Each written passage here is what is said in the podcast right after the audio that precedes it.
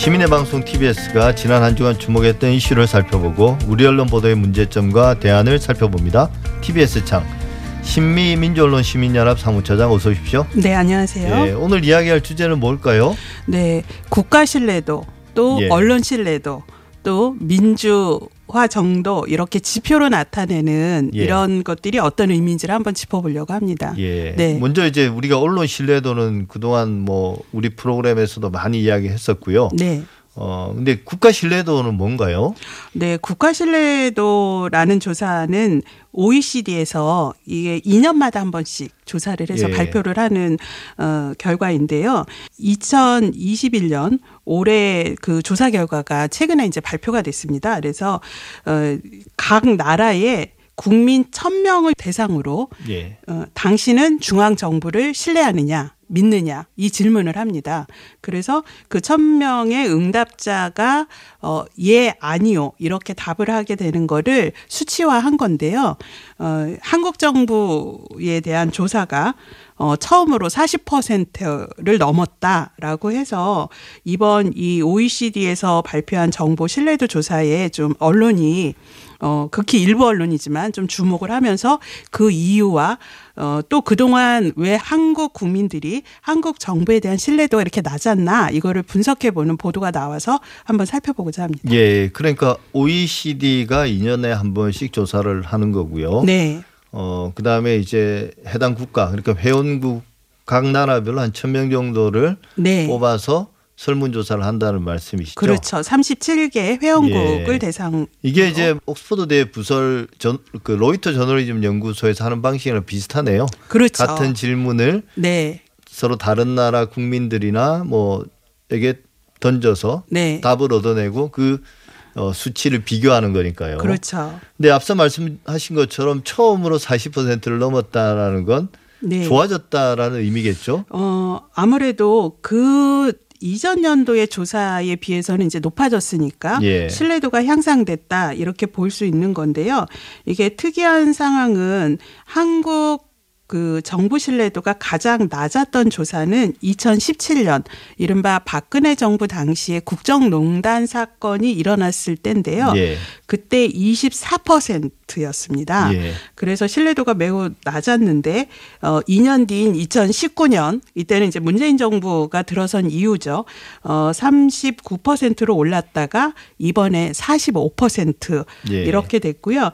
어 2007년에 첫 조사를 시작을 했는데 한국 정부에 대한 신뢰도가 국민들이 어 신뢰한다 이렇게 답한 비율이 40%를 넘은 건 처음이어서 어 순위는 37개국 가운데 한국이 20위였습니다. 그래서 순위로는 그렇게 높은 건 아니지만 예. 어, 응답 비율이 높아진 점은 좀 주목해 볼 만한 어, 현상이라고 생각합니다. 예. 뭐 개인적인 생각입니다만 우리나라가 그런 국제적인 뭐 신뢰도 조사 이런 데서 순위가 좀 낮게 나오는 거는 네. 뭐 실제 국가 정부나 어 언론의 어떤 퍼포먼스 그러니까 이 실제 실전 자체가 네. 좀 부실한 것도 있지만 네. 국민들이 좀 뭔가 어 더 깨어 있어서 그런 게 아닌가 이런 생각도 좀 하긴 합니다. 네. 예. 근데 이제 OECD 조사니까 오히려 네. 로이터 저널리즘 연구소에 비해서 훨씬 더 공식적인 조사일 텐데요. 네. 어 그리고 이제 내용도 상당히 좋아졌다니까 긍정적인 것 같은데 네.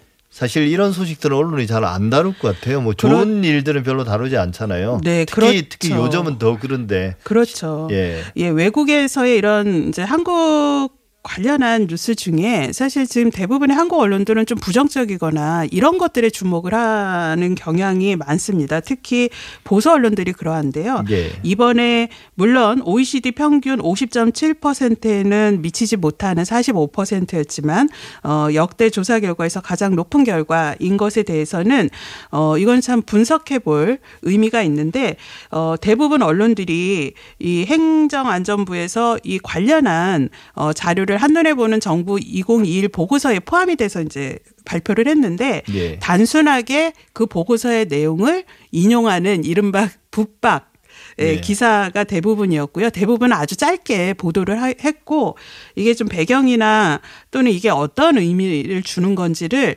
해설을 해서 좀 국민들이 이런 유의미한 변화에 대해서 특히 어 다른 나라와 비교했을 때 어떤 의미인지 이런 거를 살펴볼 기회를 언론이 주지 않는 건 매우 아쉽다고 생각이 들었습니다. 어 특히 이게 이제 정부에 대한 신뢰라는 건 그 사회에 대한 신뢰와도 연결되는 척도여서 국가 경제 또는 그 사회 전체 신뢰에 미치는 영향이 커서 국민 소득이나 고용 문제나 실업이나 이런 거에서도 영향을 미치기 때문에 사실 이게 주요국에서는 이러한 정부 신뢰도의 조사 결과는 꼭그 나라의 국가 자산 이렇게 평가하기도 하거든요. 이제 그런 측면에서 요번에 어 한국 언론들이 이 부분에 대한 것에 주목하지 않은 점은 예. 어 이게 한국 정부가 결과가 좋게 나왔고 이전 정부에 비해서 높으니 이거를 또 정치적 유불리로 해석한 거 아닌가 이런 또 우려도 듭니다. 예. 뭐 그럴 가능성은 있죠. 근데 네. 이제 이게 뭐 어떤 자세한 해설이나 소개를 하지 않더라도 그냥 간단하게라도 보도는 할 만한 사안인데요. 거의 네. 보도가 없었던 모양이죠. 네, 그리고 한국 언론이 가장 좋아하는 나라들 중에 하나죠. 예. 일본이나 미국 사안들을 많이 다루잖아요. 예. 근데 이번 조사에서 일본 정부, 미국 정부보다도 한국 정부가 더 높은 평가를 받았거든요. 예. 그렇다면 이거는 또 어떤 의미인가? 이게 좀 분석이 필요한데 이게 제대로 좀 이거를 들여다본 언론은 어 지금 TBS 김어전의 뉴스공장에서 예. 최백은 어, 건국대 교수가 이게 이제 한국 정부 신뢰도가 OECD에서 20위로 어, 오른 것 이게 역대 최고의 기록을 낸 거는 어떤 의미인가 이게 이제 국가 위상의 측면에서도 좀 살펴볼 필요가 있다 이런 분석과 함께 또 민주주의 정도 척도를 나타내는 스웨덴 민주주의 다양성 연구소에서 예. 발표한 결과에서도 한국이 어, 처음으로 상위 10% 그룹에 든 것에 대해서 분석을 예. 하면서 한국 사회 전반에 대한 신뢰가 높아진 것. 또 그것이 국제조사에서 평가를 받는 것 이런 의미를 좀 분석을 했습니다. 그리고 YTN 뉴스가 있는 저녁 어, 변상욱의 앵커 리포트에서 7월 12일 날또이 부분에 대한 해석을 아주 쉽게 알기 쉽게 좀 해줬는데요. 이게 YTN하고 TBS 정도의 관심을 예. 주요 언론들이 좀 가졌으면 하는 아쉬움이 들 정도로 다른 언론들이 정말 너무 짧은 이른바 스트레이트 기사로만 보도를 해서 그 뉴스를 보는 시민들은 아 이게 뭐야? 어 그냥 뭐 두 단계 올라간 거야? 뭐 한국은 뭐 늘 올라가는 거야? 이렇게 좀 생각 하지 않을까 하는 아쉬움이 큰 크네요. 예, 사실 앞서 말씀드린 것처럼 언론이 그런 부정적인 뉴스에 주목한다는 건 좀 고전적인 이야기고요. 사실은 정파성에 따라서 동일한 뉴스에 대해서도 보고, 보도를 하거나 말거나 이제 되게 고무줄 잣대라는 게 문제지 않습니까? 네. 뭐 국가 신뢰도 조사에 대한 보도 과거에 박근혜 정부나 이명박 정부 때도 어 이런 보도 자료로 나왔을 것이고 OECD에서 나왔건 정부에서 나왔건 근데 그때는 또 이제 낮아서 보도하지 않았을 것이고 이번에 또 높으니까 보도하지 않는 네. 어, 그랬을 것 같습니다. 그래서 우리가 이게 결국 언론에 대한 문제 제기를 하지 않을 수가 없는데 그러다 네. 보니까 우리가 좀 지난 이야기긴 하지만 언론 신뢰도 이야기를 또 한번 짚어봐야 될 것 같거든요. 네. 그 우리가 앞서 말씀드린 것처럼 옥스퍼드 대학교 부설 로이터 저널리즘 연구소에서 우리나라가 2016년 이후로 거의 쭉 최하위를 기록가지고 있지 않습니까? 네, 그동안에 5년 뭐 연속 꼴찌였죠. 5년 연속요. 네. 예. 이건 뭐 한국이 이 최하위를 기록했다가 아니라요. 저 조사를 시작한 이래 5년 연속 꼴찌였다는 이건 아주 부끄러운 기록인데요. 물론 어, 로이터 저널리즘 연구소의 그 평가 자체가 한국 언론을 뭐 절대화하는 평가는 아니지만 어, 이렇게 어, 여러 국가 중에서 최하위를 계속 기록했다는 거는 어, 한국 언론에 좀 많은 과제가 있구나 이렇게 어, 보여주는 지표 중에 하나였는데 어, 이번 조사에서 다행히도 어, 꼴찌를 면했습니다. 그래서 어, 이게 이제 그 신뢰도가 상승을 했는데요. 이 신뢰도 상승이 그러면 어떤 의미냐? 예를 들면 한국 언론의 신뢰가 높아진 거냐, 잘한 거냐, 아니면 다른 요인이 있냐? 요 부분이 좀 중요할 거라고 생각이 드는데요. 어, 아쉽게도 지금 전 세계가 지난해부터 올해까지 지금 코로나 팬데믹으로 인해서 많은 어려움을 겪고 있는데 코로나 팬데믹으로 인해서 어, 특히 신뢰할 만한 정보인 기존 뉴스, legacy 예. 미디어의 뉴스에 대한 어, 의존도 또는 신뢰 이런 게 지금 전 세계적으로 높아졌어요. 그 영향이 크다라는 게 첫 번째 요인으로 꼽혔고요. 역시 앞서서 그 한국 정부의 신뢰도가 높은 것도 이런 코로나 19 대응에 한국 정부가 어 시민들과 국가가 잘 협력해서 잘 대응하고 있다. 이 부분이 크게 작용했다는 거였거든요. 예. 근데 한국 언론의 이번에 신뢰도가 높아진 점도 이렇게 좀 외부적 요인이 작용했다. 이 분석이 어 가장 지배적입니다. 예. 그럼에도 불구하고 이제 우리가 주목해야 될 부분은 과거의 여러 조사에서는 우리나라가 네. 그러니까 우리나라 내부적으로 봐도 국가나 정부에 대한 신뢰도는 가장 낮은 쪽에 들었고요. 네. 어, 뭐 공무원이나 근데 이제 반면에 언론이라든지 뭐 다른 어떤 뭐 어, 법원이라든지 이런 신뢰도는 좀 높은 편이고 네. 뭐 이런 식으로 했는데 지금 이제 언론이 우리 사회 전체적으로 볼 때 신뢰도가 가장 낮은 기관에 속하게 됐다는 거. 네. 이건 이제 언론이 좀 반성해야 될 부분이 아닌가 네. 그런 생각이 듭니다. 네, 역시 이번 조사에서도 어 특히 이제 코로나 19 관련한 허위 정보 출처로 우려되는 집단이 어디냐 이렇게 물었는데요. 예. 이제 한국 시민들은 정치인 정당 이렇게 정계를 첫 번째로 꼽았고요. 두 번째가 언론인과 언론사를 꼽았습니다. 예. 그래서 어 다른 나라의 경우는 언론사 응답 비율이 우리보다 훨씬 낮았어요. 이런 예. 것만 보더라도 한국 사회가 다른 나라에 비해서 언론에 대한 신뢰가 여전히 낮다라는 거는 크게 변함이 없고 특히 언론인과 언론사가 이렇게 허위 정보 출처로 어 신뢰할 만한 정보 출처로 이- 인용되는 게 아니라 허위 정보 출처로 우려된다. 이런 거는 어 아직도 언론에게 많은 과제가 있다.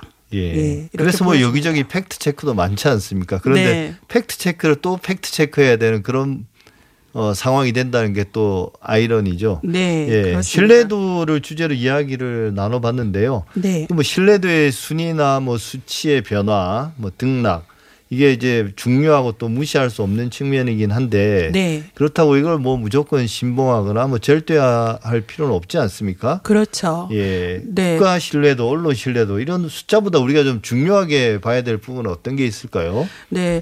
특히 언론 신뢰도 같은 경우는 그러면 이게 이제 언론의 불신이 이렇게 높은 한국은 그러면 언론이 정말 이렇게 수준이 낮은 거냐. 근데 이번 그 조사에서 미국 언론의 신뢰도는 또 가장 또 낮게 나타났는데 예. 근데 미국에는 우리가 뭐 뉴욕타임즈 등 신뢰할 만한 전통 있는 매체들이 어 있는 나라인데 어떻게 이렇게 낮게 나타났냐 이렇게 보는데요. 그거는 어 미국도 이게 좀 여론이 양극화 되- 되는 그런 현상. 특히 그렇죠. 이제 도, 도널드 전 그 트럼프 대통령 같은 경우 특히 그런 여론을 어, 형성하는데 좀 나쁜 영향을 미친 대표적 인물인데요. 이런 사회적 현상들이 미친 게 이번에 미국의 언론의 신뢰도의 저하에 작용했다 이런 분석이에요. 그렇기 때문에 언론의 신뢰도가 낮은 게 100% 언론만의 책임이냐? 그거는 그 사회를 구성하는 언론을 비롯 당사자인 언론을 비롯해서 어 사회의 주요 구성인 정치 그다음 전문가 시민 사회에 좀 이게 유기적 신뢰를 높이기 위한 노력 이 가장 우선되는 거 아니냐?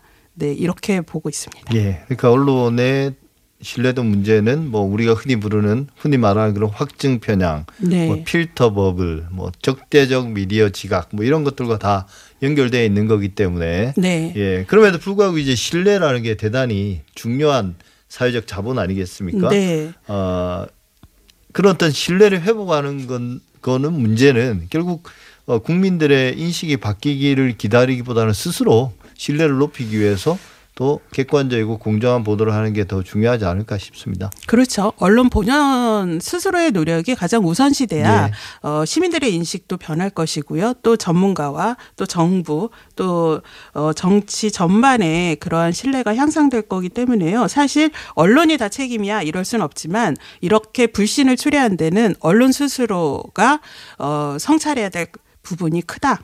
네, 이거를 또 한번 강조하지 않을 수 없습니다. 네, 지금까지 신미민주언론 시민연합 사무처장이었습니다. 오늘 말씀 감사합니다. 네.